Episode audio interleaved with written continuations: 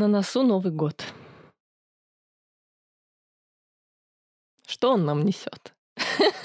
Снежинки и елочки? Или иголочки? Привет, меня зовут Вика. Я иллюстратор. У меня есть мечта – опубликоваться в журнале «Нью-Йоркер». Проблема в том, что у меня нет художественного образования и большого опыта – а еще недавно я работала в офисе. В один момент я решила сменить профессию и двигаться к своей мечте. В этом подкасте я рассказываю о том, как я пытаюсь сделать из своего творчества источник заработка. Подписывайтесь, и вместе мы узнаем, получится ли у меня это. А если меня слушают потенциальные заказчики, то посмотрите мое портфолио.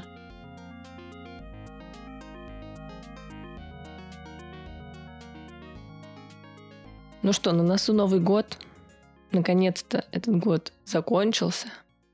Он принес нам всем много разного. К сожалению, не только хорошего. Но для меня это был год, наверное, каких-то новых начал, э, какого-то нового пути, потому что именно в этом году запустился подкаст, который вы сейчас слушаете. Именно в этом году я наконец-то сделала важный шаг на пути к карьере иллюстратора потому что я всем сказала о том, что я теперь буду иллюстратором, и вы можете у меня брать заказы.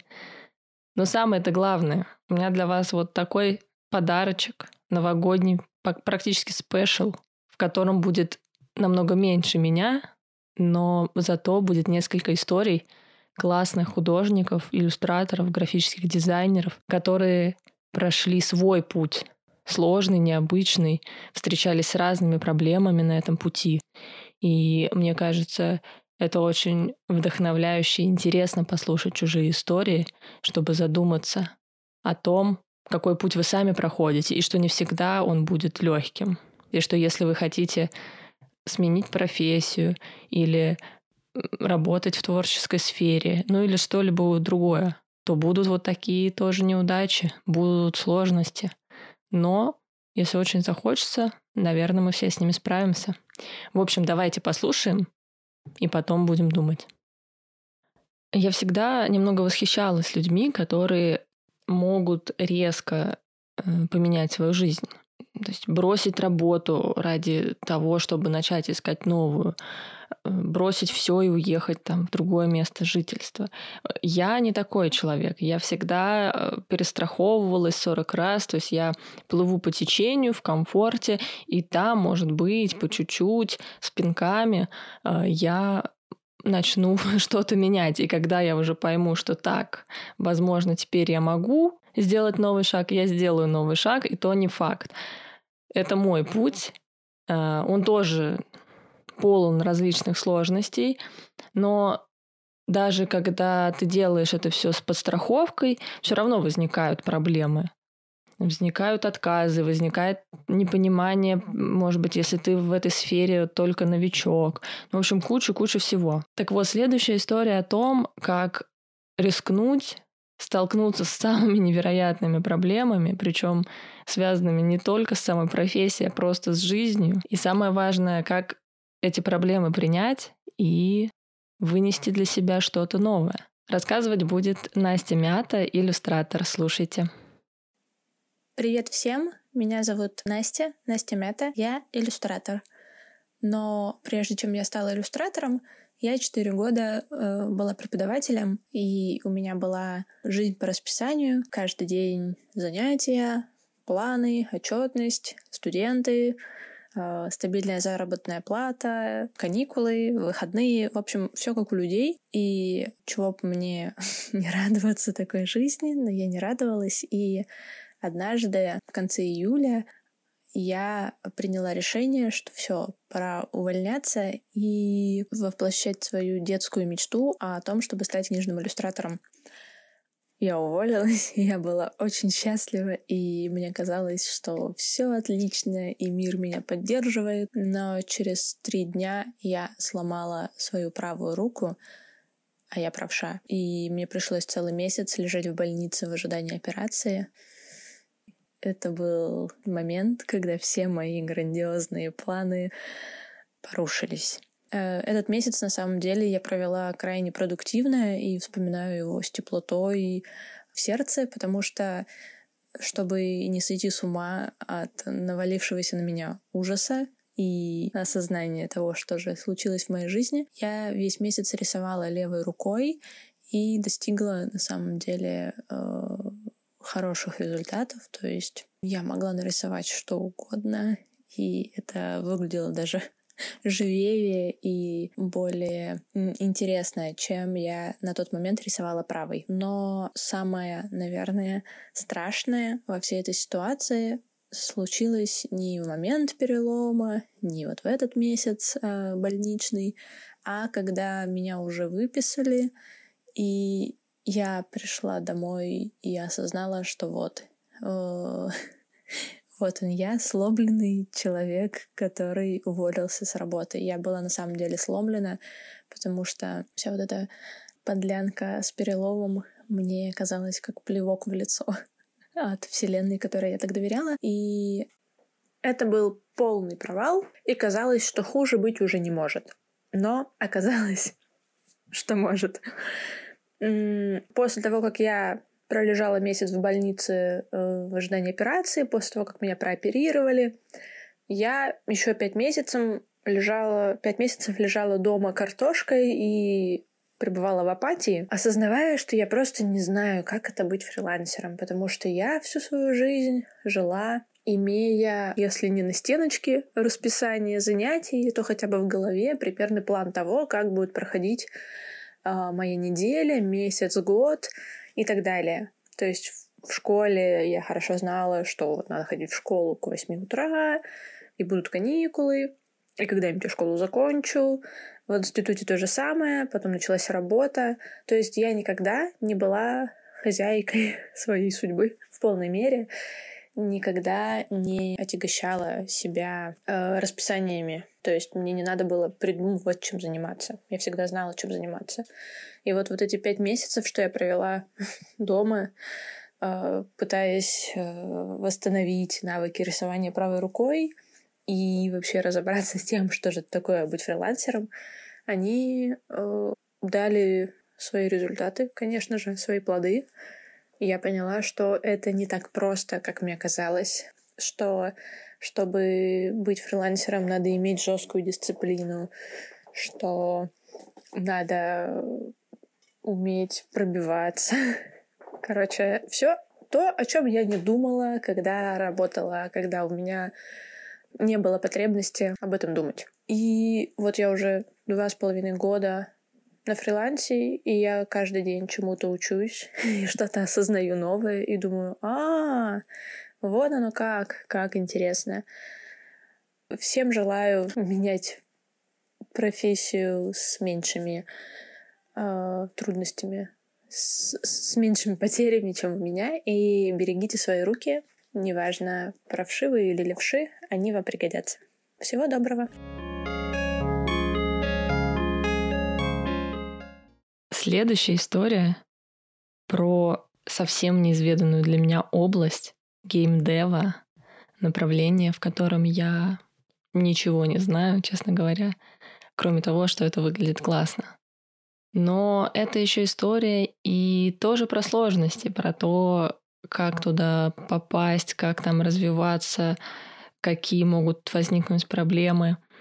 И в этом плане э, я вспомнила про то, что мне всегда казалось, что если у меня было бы академическое образование художественное, мне было бы легче на моем пути потому что у меня была бы какая-то база, с которой я работала бы дальше уже. И мне казалось, что люди, у которых есть академическое художественное образование, у них априори преимущество.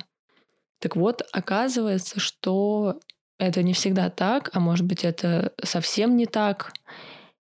И вот отчасти эта история об этом. Рассказывает CG-художник, цифровой художник Анастасия Лерно.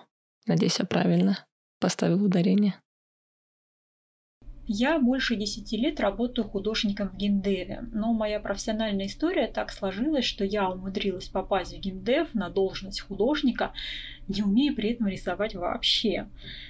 А, мой профессиональный путь начинался в те времена, когда в геймдеве был сильный недобор э, любых специалистов, и брали всех подряд, кто хоть что-то умел делать. Там какие-то базовые знания фотошопа, 3D э, Max.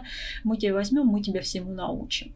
Вот по такому принципу взяли меня, и я около 5-6 лет отработала кем-то вроде технического художника. В мои профессиональные обязанности входило коллажирование графики игры для рекламных постов в соцсетях, а резко графики игры под различные форматы, под различные гаджеты, на которых будет запускаться игра.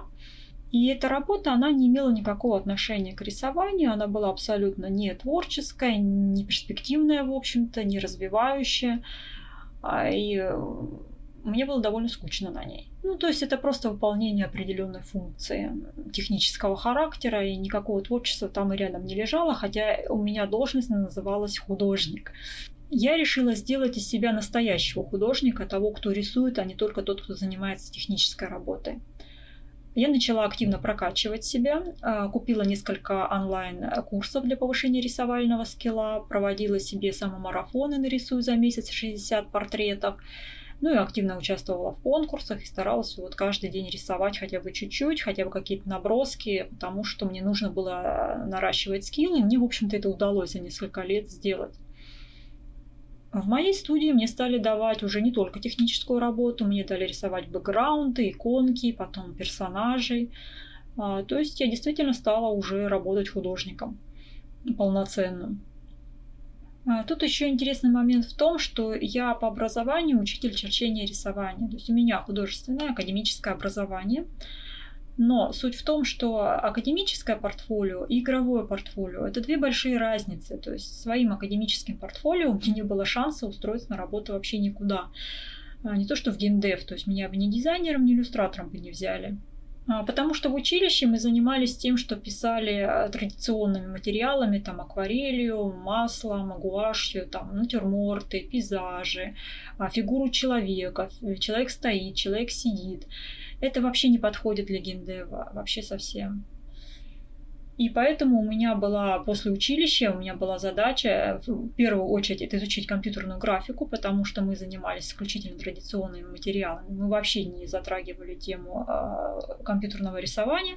Это мне пришлось изучать абсолютно самостоятельно. Я ходила на курсы, я э, покупала себе книги по фотошопу, что-то там пыталась изучать сама. И а, меня с этими начальными базовыми знаниями фотошопа взяли работать в геймдев на должность технического художника. А в дальнейшем, уже потом, когда я решила сделать из себя, так сказать, настоящего художника, научиться рисовать, то я уже покупала курсы именно по environment, по персонажам и прокачивала самостоятельно. Сейчас, в данный момент, я работаю в игровой студии, а, рисую бэкграунды для компьютерных игр, персонажей, иконки, элементы интерфейса, а, в общем, всю рисовальную работу, какую надо, ну и параллельно выполняю функцию технического художника, так как это тоже мой навык. Вот такая история. А теперь немного предыстории. Я сама много уже где отучилась на краткосрочных курсах, э, на каких-то подготовительных курсах доп. образования. Сейчас учусь. Ну, в общем, учеба наша все. И в 2018 году я училась в Британской высшей школе дизайна на подготовительном курсе доп. образования, э, где мы изучали разные направления, граф-дизайн, иллюстрацию, дизайн интерьера. В общем, был шанс э, и возможность все это сравнить. И вот там я познакомилась с классными людьми. С некоторыми из них до сих пор поддерживаю связь, и иногда самым неожиданным способом. так вот, один из таких людей — это Саша Першина. Она графический дизайнер, э, и она вам расскажет свою историю пути совмещения разных профессий, поиска себя, выборе той самой профессии. Потому что когда ты становишься когда ты решаешь, что ты художник и творческий человек, там же еще надо внутри всего этого определиться, кто ты. Художник, э, иллюстратор, графический дизайнер, дизайнер интерьера и так далее. И это тоже задача непростая. И Саша как раз расскажет о своих сложностях и проблемах, с которыми она столкнулась. Всем привет! Вика, тебе особенный привет. Меня зовут Саша, я учусь на графического дизайнера. По образованию я психолог. Последние шесть лет я работаю в школе. Последние два года как учитель. Учу детей информатике. Повышаю их компьютерную и информационную грамотность. А, учу работать в графических редакторах, в программах некоторых. Ну и сами ребята меня тоже часто чему-то учат. В направлении графического дизайна я шагнула пару лет назад, в 2018 году, через а, отделение дополнительного образования в Британке. И в течение полугода на занятиях узнавала и вспоминала какие-то принципы работы в графических редакторах, знакомилась с тенденциями в дизайне, знакомилась э, вообще с людьми, с преподавателями, проникалась какой-то атмосферой как школы, так и дизайнерского сообщества. Самое сочное воспоминание о курсах связано с занятиями по иллюстрации. Таня Иванкова, если ты это слышишь, сердечный тебе привет. С осени учусь на курсах в Институте бизнеса и дизайна. Я выбирала между направлениями иллюстрация и граф-дизайн. В итоге выбрала второе. А, больше интереса, больше тяготения, и граф-дизайн мне все-таки чуть больше знаком. А, мне бы хотелось как минимум разработать шрифт, а лучше несколько и очень хороших. Вообще было бы интересно поработать над серией путеводителей а, или над каким-нибудь двуязычным изданием, мне интересны иностранные языки, и хотелось бы как-то это воплотить и в дизайнерской практике. Как и работу с текстом, так и работу со шрифтами. Я сама не могу назвать себя активным практикующим дизайнером. Надеюсь, что пока. Хотя, благодаря некоторым друзьям, ко мне иногда время от времени приходит небольшая работа.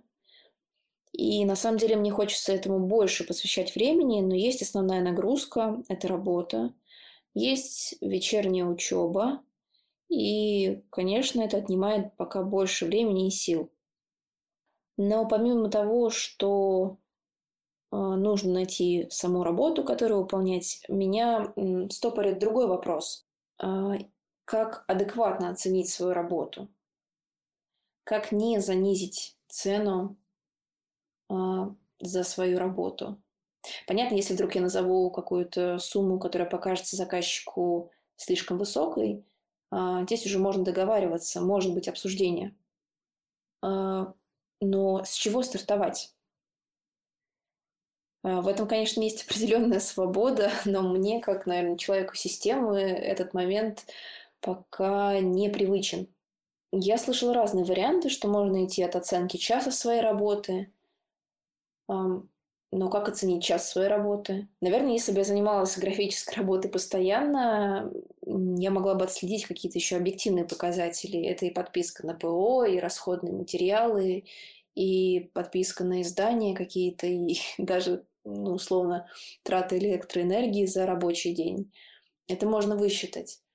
Но вопрос, как перевести в деньги то, что я создаю, или э, свою технику, для меня остается пока открытым. Следующая история от Юлии Николаевой, которая работает уже достаточно давно в визуальных коммуникациях. И эта история очень полезная для начинающих художников, иллюстраторов, и для меня в том числе она была полезна, потому что я хоть уже имею какой-то опыт, но он еще небольшой, он еще только-только выстраивается.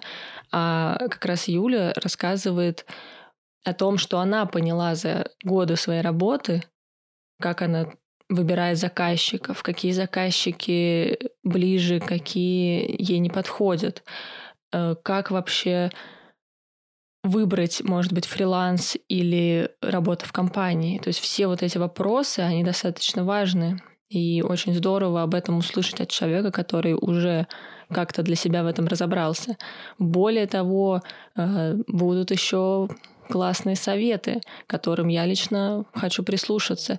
И вопрос о каком-то художественном, иллюстраторском, дизайнерском чутье, которое надо развивать. Давайте послушаем.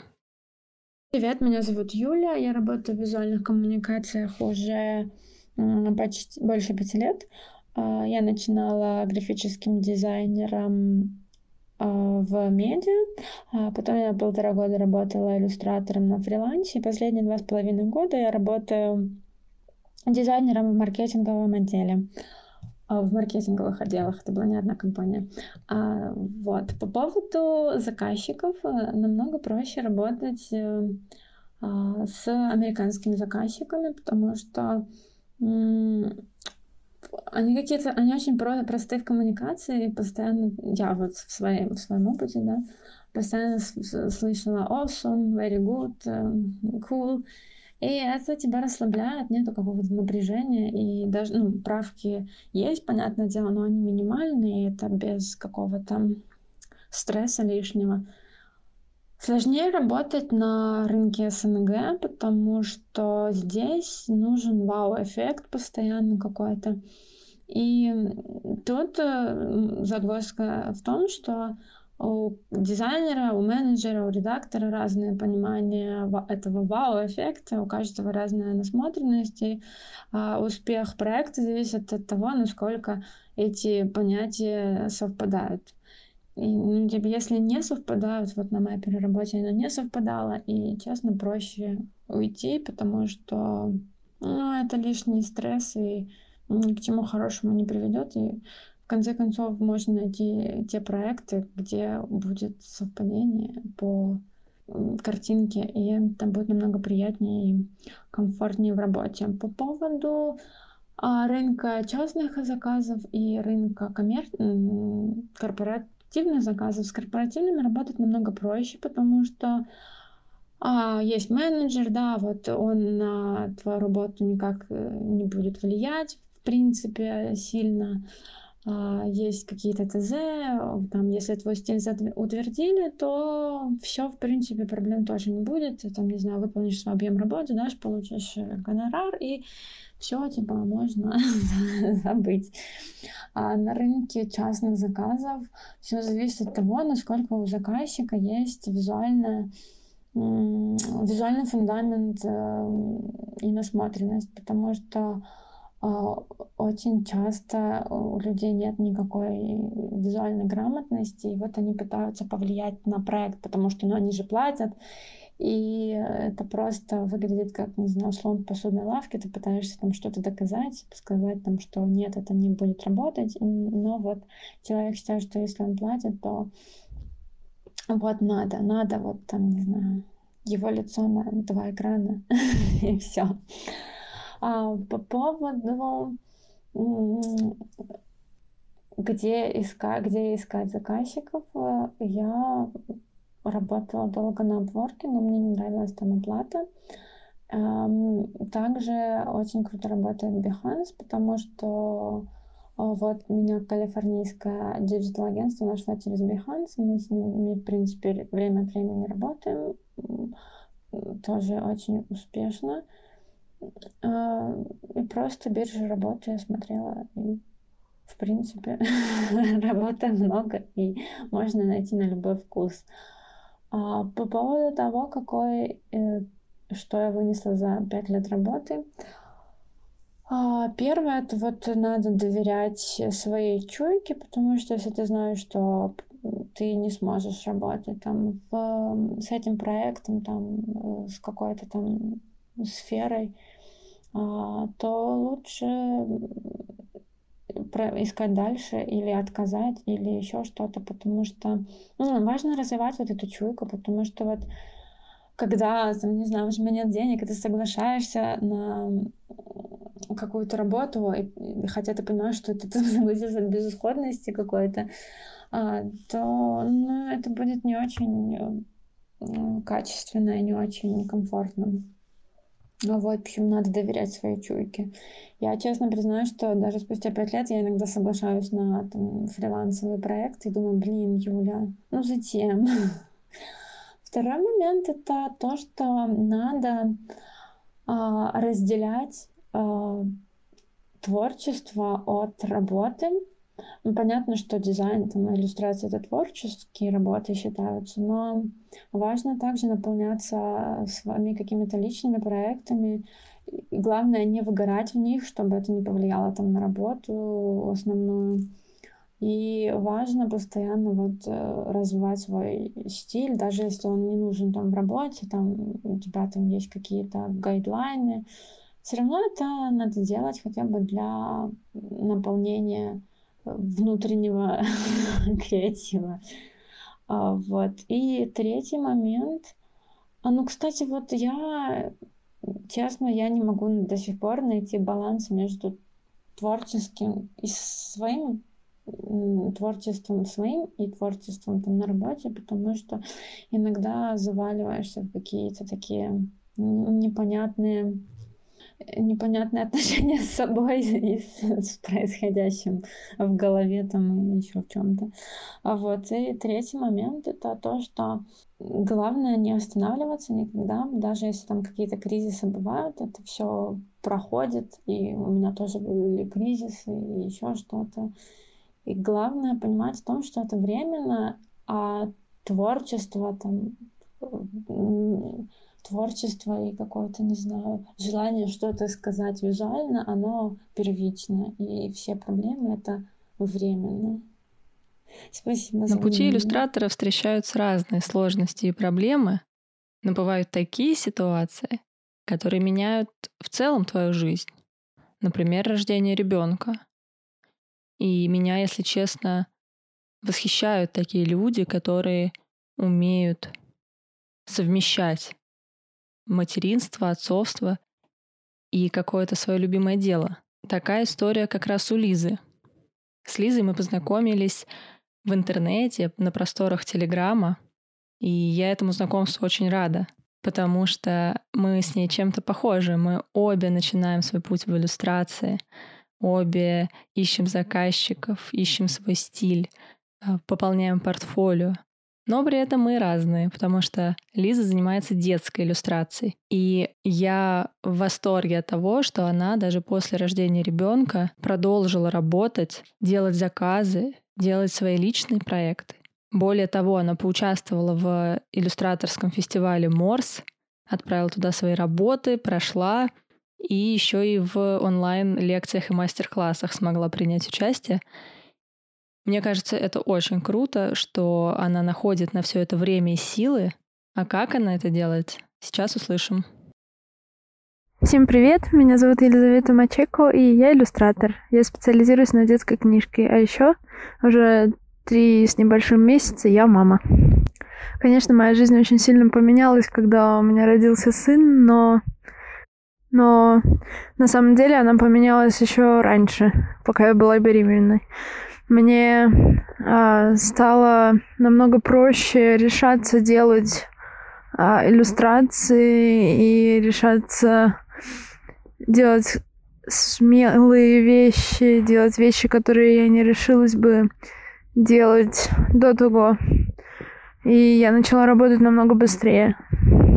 Просто потому, что я знала, что скоро появится еще один человек, которому нужна будет моя помощь, которому нужна буду я достаточно большое количество от дня, и мне хотелось уже к этому подготовиться и как можно больше сделать до его рождения и посмотреть, как быстрее я смогу работать вообще в принципе. И мне это очень сильно помогло, потому что сейчас, несмотря на то, что в моей жизни есть еще один человек, а, какое-то количество работы я сделать успеваю и успела поучаствовать в паре конкурсов, нарисовать новые иллюстрации.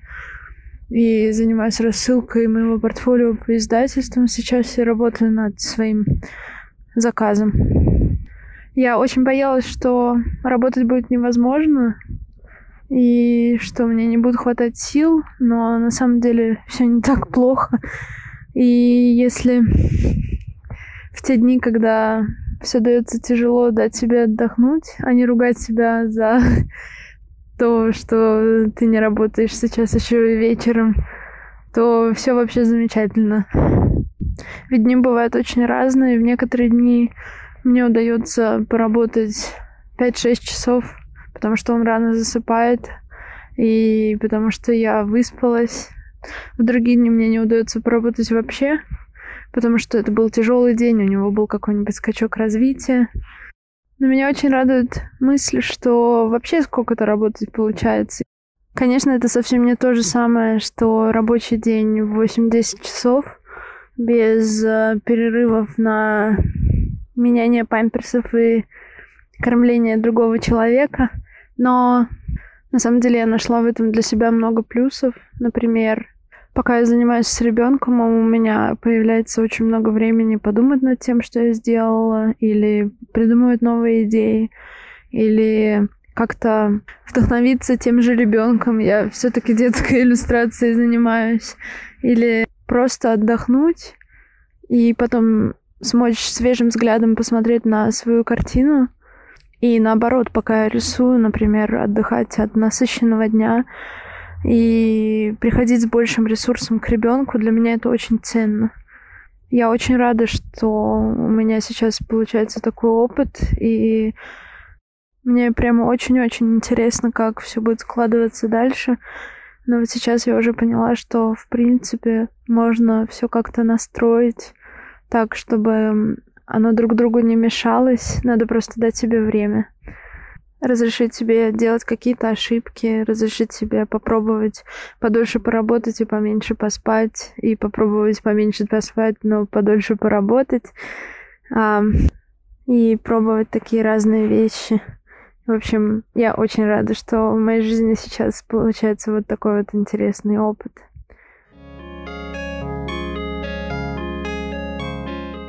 Я, кстати, по образованию историк, я об этом уже рассказывала. И поэтому для меня история и история искусства особенно как-то откликаются в душе. Поэтому история Екатерины Лапиной, художницы, также у меня откликнулась таким особым историческим почерком, потому что она расскажет э, совершенно необычную для меня историю про направление, про которое я даже не знала, если честно, вот до того момента, как не услышала палехская лаковая миниатюра, которой она занимается, и при этом еще совмещает ее с современными техниками и направлениями.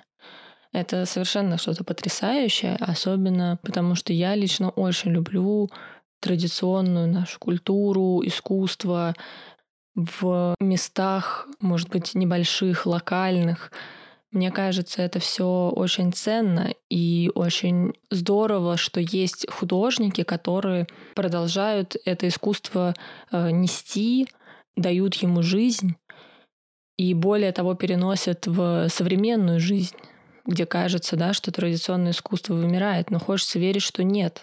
И эта история, мне кажется, тому подтверждение. Если вы, как и я, ничего не знаете про палехскую лаковую миниатюру, то давайте послушаем и восхитимся вместе.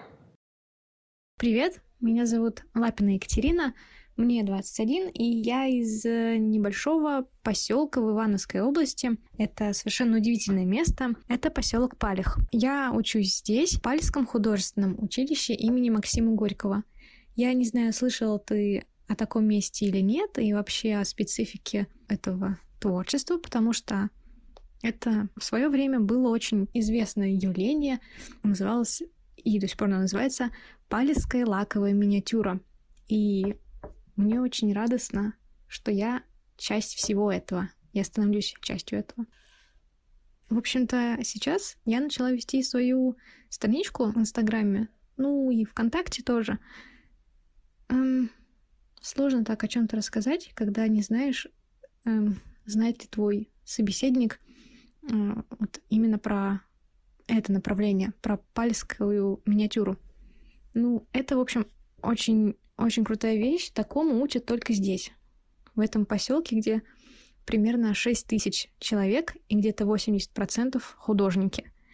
Ты идешь по улице, здороваешься, художник, художник, из семьи художников, родители художники. И это просто очень круто. Здесь своя творческая атмосфера и уникальное место на самом деле. Если вкратце, то все это искусство пошло из иконописи. Основные какие-то а, стилистические моменты, они взяты именно оттуда, из иконописи. А, почему? потому что в Палихе было много иконописцев. Это иконописный центр. Но во время революции а, были гонения на иконописцев, на религию и так далее. Людям пришлось как-то выкручиваться и перепрофилировались и сделали такое открытие и назвали Палис лаковой миниатюрой. Нужно сказать, как это все выглядит, наверное. Работа очень тонкая, миниатюрная. Мы работаем красками, которые делаем сами. Мы пишем кисточками, которые тоже сами делаем. Часто говорят про палецкую шкатулку. На самом деле у нас много всего. Мы можем расписать не только шкатулку, но и, например, тарелку, очень много брошек э, палецких, ларцы, пудреницы, значки. В общем, честно говоря, все что угодно. Сейчас даже расписывают компьютерные мышки. Это прикладное творчество, то есть мы расписываем и украшаем предмет, которым нужно пользоваться. Но это в то же время не хохлома, например.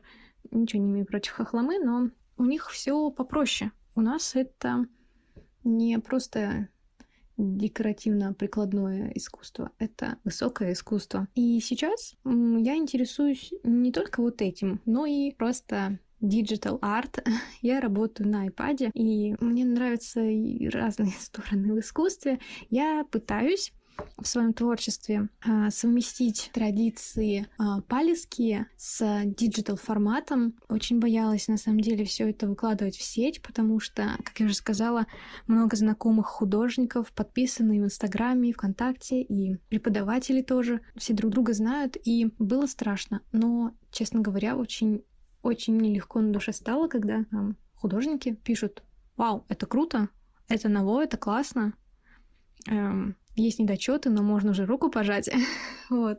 И предлагали сотрудничество, ну, как бы сделать мерч, вот именно digital формат, но традиции сохранить. В общем, я пытаюсь э, в это все уйти. Но, тем не менее, мне и традиционный вид всего это нравится. В нашем училище нет компьютерной графики, скажем так, мы работаем полностью руками. Я могу даже икону написать.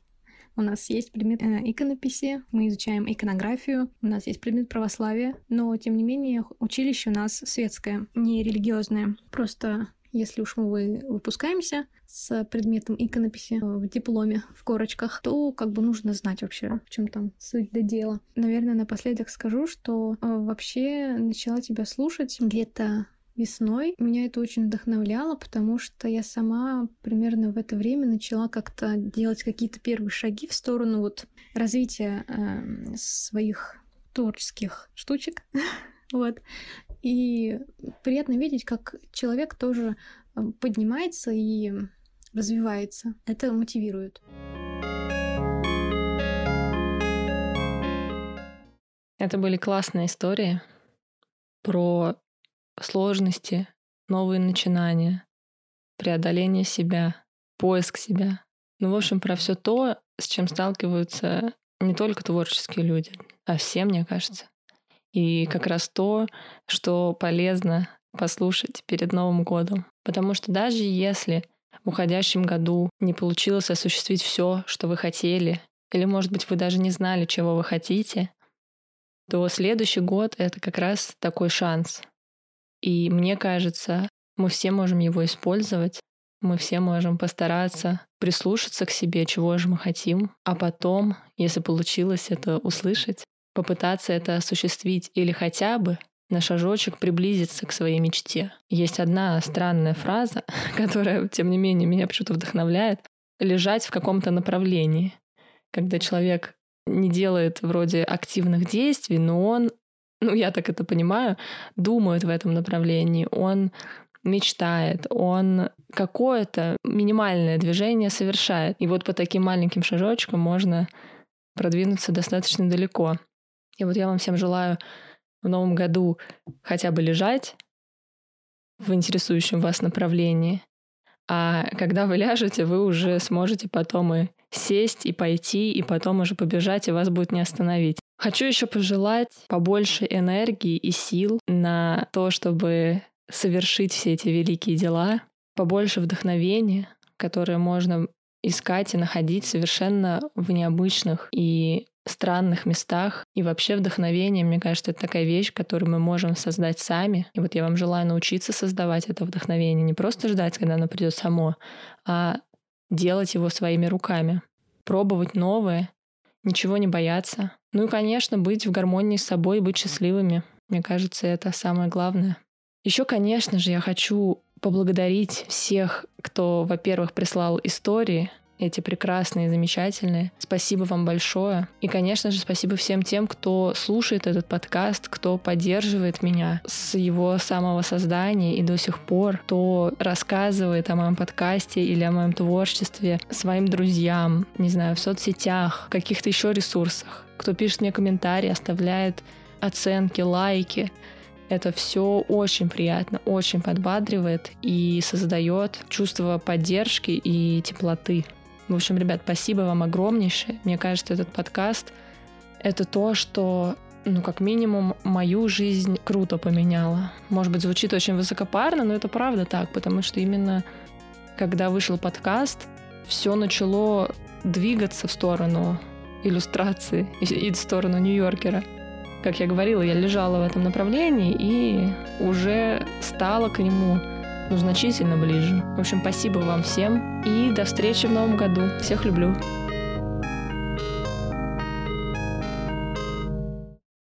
Это был подкаст «Посмотрите мое портфолио». Спасибо, что слушали меня. Если вам нравится этот подкаст, то, пожалуйста, подписывайтесь, ставьте оценки и комментарии во всех приложениях, где вы меня слушаете. Это, во-первых, помогает подкасту развиваться, во-вторых, помогает другим людям узнать про меня, и в-третьих, просто помогает мне морально. Мне действительно становится очень приятно и радостно, и желание делать еще больше. Также вы можете подписаться на группы подкастов в соцсетях, ВКонтакте, в Фейсбуке и на мой Инстаграм. Все ссылки в описании. Еще подписывайтесь на Телеграм-канал, посмотрите мое портфолио. Там я рассказываю о новых выпусках, делюсь за кулисем работы и разными творческими ресурсами. А еще вы можете поучаствовать в записи подкаста. Для этого надо отправить аудиосообщение или аудиовопрос телеграм-боту, ссылка на которого тоже в описании. Самые интересные вопросы или комментарии появятся в новых выпусках подкаста, и я смогу осветить интересующие вас темы. Спасибо, что слушали. Всем пока.